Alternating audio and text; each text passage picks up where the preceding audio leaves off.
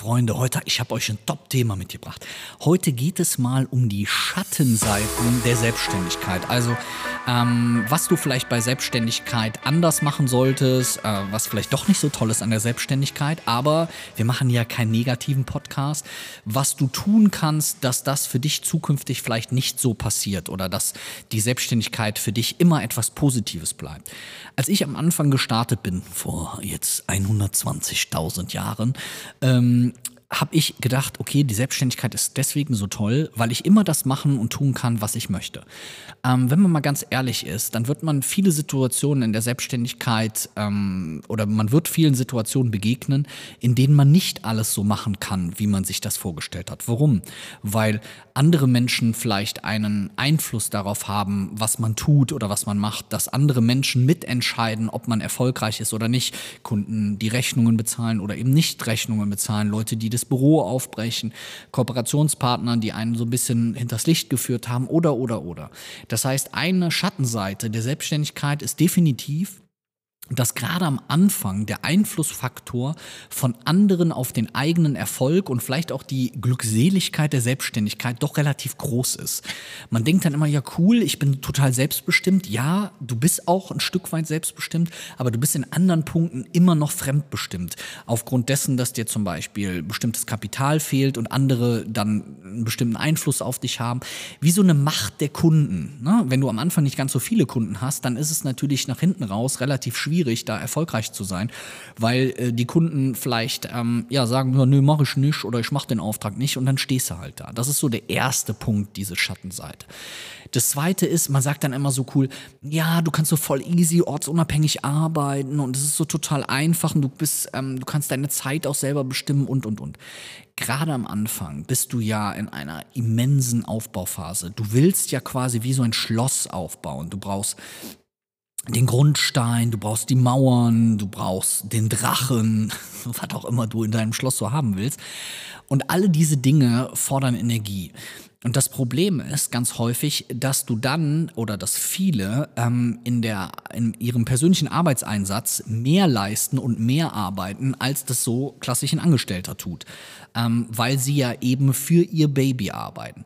Das ist oft kein Motivationsproblem, aber eine Erfahrung, die ich häufig mache, ist so, dass so gerade so bei Selbstständigen in den ersten ein, zwei, drei Jahren die Leute sich fast schon ein Stück weit verbrennen, weil du bist so voller Motivation, du bist so voller Energie, die du da reinstecken willst, dass du ein wenig den Blick dafür verlierst, wie viel Energie von dir und deinem Körper eingebracht denn überhaupt sinnvoll sind. Und das hatte ich bei mir vollkommen genauso. Ich bin wie so ein Berserker so losgelaufen mit Axt und Schwert. Man merkt, ich bin ein Mann mit Axt und Schwert und dem Drachen bewaffnet und bin so los und habe gemacht und getan und gemacht und getan, bis ich irgendwann gemerkt habe, ach, irgendwie ist diese Energie ja auch nicht äh, äh unendlich. Und habe dann für mich selber gemerkt, okay, dass es mir etwas schwer fällt und hier kann ich dir nur empfehlen, immer wieder wirklich Phasen einzustreuen, wo du sagst, hier reflektiere ich mal, hier denke ich mal strategisch, hier mache ich mal nichts, hier ziehe ich mich mal raus. Ja, das ist extrem schwer, aber nach hinten raus ist das die erfolgsversprechendere Taktik. Das ist wie, wenn du die ganze Zeit quasi im Sprint läufst, geht dir irgendwann die Puste aus. Ne? Gewinnen tut man mit dem Marathon. Und hier ist eben einfach wichtig, seine Energie auch gut einzuteilen. Das bedeutet nicht, dass du zwischendurch nicht auch mal sprinten kannst und mal ein bisschen mehr Gas gibst, aber dann solltest du dir an anderen Stellen auch eben einberaumen, ähm, eben auch wieder ein Stück weit zurückzustellen. Dann nächste Schattenseite ist wenn nicht alles so läuft, wie du dir das vorgestellt hast, boah, da könnte ich dir jetzt 100 Beispiele nennen. Also gerade so zum Anfang, wie viele Sachen da bei mir nicht funktioniert haben. Ich hatte Ideen, da habe ich mir gedacht, ey, das knallt so durch die Decke, das wird das nächste große Ding. Und dann habe ich auf einmal gemerkt, äh, wieso funktioniert das denn jetzt nicht? Und konnte mir auch teilweise keine Erklärungen, auch für manche Sachen bis heute keine Erklärungen dafür liefern. Man hat immer das Gefühl, dass in der Selbstständigkeit alles so krass durchplanbar ist. Aber nicht alles davon ist durchplanbar, weil es eben externe Einflussfaktoren gibt, weil es Dinge gibt, die du noch nie gemacht hast, weil es Dinge gibt, wo dir die Erfahrung fehlt oder, oder, oder. Und damit musst du halt klarkommen. Du musst damit klarkommen, dass Dinge, die für dich als vielversprechend aussahen, sich nachher als nicht vielversprechend äh, herausgestellt haben. Ähm, und das, das ist mir in vielen Situationen extrem schwer gefallen, weil man fängt dann schnell an, an sich selber zu zweifeln. Und das ist vielleicht so das Nächste, ähm, was so eine Schattenseite der Selbstständigkeit ist. Weißt du, wenn, wenn du, du bist jetzt angestellt bei Vodafone, bei der Telekom, bei Henkel, wo auch immer. Und wenn dort etwas in dem Unternehmen nicht läuft, dann bist du ein Mini-Zahnrad, was vielleicht einen nicht mal nachvollziehbaren Einfluss darauf hatte, dass es nicht so gelaufen ist, wie sich das das Unternehmen vielleicht vorgestellt hat. Wenn du aber selbstständig bist, dann bist du nicht ein Mini-Zahnrad, sondern du bist der Motor.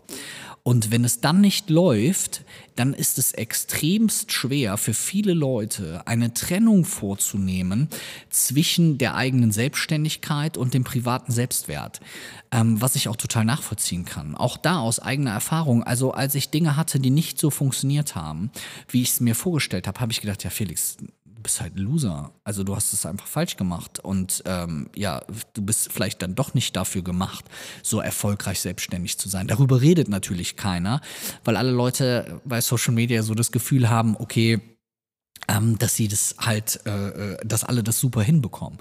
Und hier ist so der nächste Tipp, den ich dir mitgebe, dass du mal darüber nachdenkst, ähm, dass viele Dinge eben nicht beeinflussbar sind von dir. Und das ist Fluch und Segen zugleich. Aber dass du Rückschläge, die in deinem Business passieren, Dinge, die du hättest gerne anders gehabt, dass du diese nicht zwangsläufig auf dich dein Selbstwert und dein Ego überträgst. Weil dann wirst du irgendwann zwangsläufig in so eine Situation kommen, wo du ja an dir selber zweifelst. Und dieser Zweifel, der bringt eine gewisse Art von Lähmung mit sich. Lähmung, weniger Entscheidungen zu treffen, weniger in Risiko zu gehen und, und, und. Und dann wirst du es zwangsläufig ja so haben, dass du dann vielleicht denkst, ja, hm, ich hätte es vielleicht sein lassen sollen. Nächste Schattenseite ist, viele Leute in der Selbstständigkeit bauen sich irgendwann dasselbe Hamsterrad auf, was sie potenziell in ihrer in ihrem Angestelltenverhältnis kennengelernt haben. Also ich habe das gerade so bei uns in der Mastermind, so bei vielen so am Anfang, dass ich so merke, okay, ähm, die bauen sich eigentlich ihr eigenes Unternehmen genauso auf wie das, was sie im Angestelltenverhältnis kennenlernen durften, obwohl das Angestelltenverhältnis das Ding war, auf das sie keinen Bock hatten weil es häufig die einzige Erfahrung ist, die man im Aufbau eines Unternehmens oder in der Führung eines Unternehmens, wie auch immer, sozusagen kennenlernen durfte. Und hier finde ich das ganz, ganz wichtig, dass du halt wirklich hingehst und überlegst, welche Art von Unternehmen möchte ich haben? Wie möchte ich mit meinen Mitarbeitern umgehen? Wie will ich das Unternehmen führen? Wie sollen die Dinge in meinem Unternehmen ablaufen? Und nicht zwangsläufig dann sagst, ich baue das Gleiche oder ich mache das Gleiche, ähm, wie ich das quasi im Angestelltenverhältnis hatte, sondern ich mache es bewusst halt anders. Und das finde ich halt super hilfreich, das zu tun und das für sich immer wieder zu reflektieren. Also du merkst schon an der Stelle, dass auch viele böse Seiten, die Schattenseiten. Der das können, es wird auch ein geiler, äh, geiler YouTube-Titel, wenn ich dann so sage, die Schattenseiten der Selbstständigkeit. So und dann irgendwie so so ein Feuer, in dem, naja, dann kommt auch wieder der Drache. Also hier wirklich darauf zu achten, ähm, dass man das tut. Nächste Schattenseite. Nicht jeder in deinem Umfeld wird verstehen, dass Selbstständigkeit für dich der richtige Weg ist, weil die meisten Leute sind nicht selbstständig. Das heißt, du entscheidest dich bewusst, einer Gruppe teilzuwerden, die kleiner ist als die Gruppe derer, die angestellt sind. Das war jetzt sehr hochwertiges Deutsch, aber es war, glaube ich, halbwegs richtig. Und ähm, das ist ganz, ganz wichtig. Also, dass du immer alles, was du als Feedback kriegst, kriegst, dass du alles als Ratschlag kriegst, immer reflektierst, von wem es dann kommt. Und das ist halt ein ganz Riesenpunkt, der auch mir am Anfang extrem schwer gefallen ist, weil viele meiner Jungs und Mädels, die waren coole Berater oder irgendwie Anwalt oder Arzt oder keine Ahnung was. Die waren aber, die meisten waren aber halt Angestellte und hatten in ihrem Angestelltenverhältnis ganz andere Sorgen, ganz andere Herausforderungen als die, die ich in meiner Selbstständigkeit hatte. Das heißt, hier kann ich dir nur empfehlen, das ist zum Beispiel der Hauptgrund, kann ich ganz ehrlich sagen, warum unsere Mastermind so gut funktioniert. Nicht, weil die Leute Input von Felix kriegen, sondern weil du eine Gruppe von gleichgesinnten Leuten hast, mit denen du dich austauschen kannst übers Unternehmertum, mit denen du networken kannst und, und, und, und, und. Und das ist sozusagen die Grundlage hinter all diesen Dingen, damit man da halt auch wirklich mit seinem Business vorankommt. Ähm, Letzter Punkt, letzte Schattenseite ist die Überlebensangst. Und ich benutze bewusst mal das Wort Angst. Boah, wenn ich denke, so am Anfang meiner Selbstständigkeit, weil ich mich da in eine Buchs gemacht habe, ob ich nächsten Monat meine Miete bezahlen kann. Ich hatte keine Rücklage, ich hatte keinen Bankenkredit, ich hätte einige Dinge auch anders gemacht, jetzt rückwirkend, weil ich sie einfach auch nicht wusste. Und ähm, habe da in meiner Selbstständigkeit wirklich Überlebensangst gehabt. Also wirklich Schiss, wenn der Kunde jetzt nicht bis da bezahlt, dann kriege ich ein Problem. Das ist natürlich nach vielen Jahren jetzt mit mittlerweile bei mir nach über 15 Jahren Selbstständigkeit nicht mehr der Fall, weil ich eben verschiedene Standbeine aufgebaut habe, mein eigenes Business skaliert habe oder, oder, oder. Aber Damals, gerade zum Start, war das ein ganz, ganz großer Punkt, damit klarzukommen, dass eben nicht regelmäßig ein festes Gehalt auf das eigene Konto wandert, dass man eben weiß, ich kann das und das immer so bezahlen, ähm, dass man weiß, wie die Zukunft ganz konkret aussieht. Wer sich für Selbstständigkeit entscheidet, entscheidet sich am Anfang auch bewusst für eine gewisse Art von Unsicherheit. Und mit dieser Unsicherheit musst du halt klarkommen.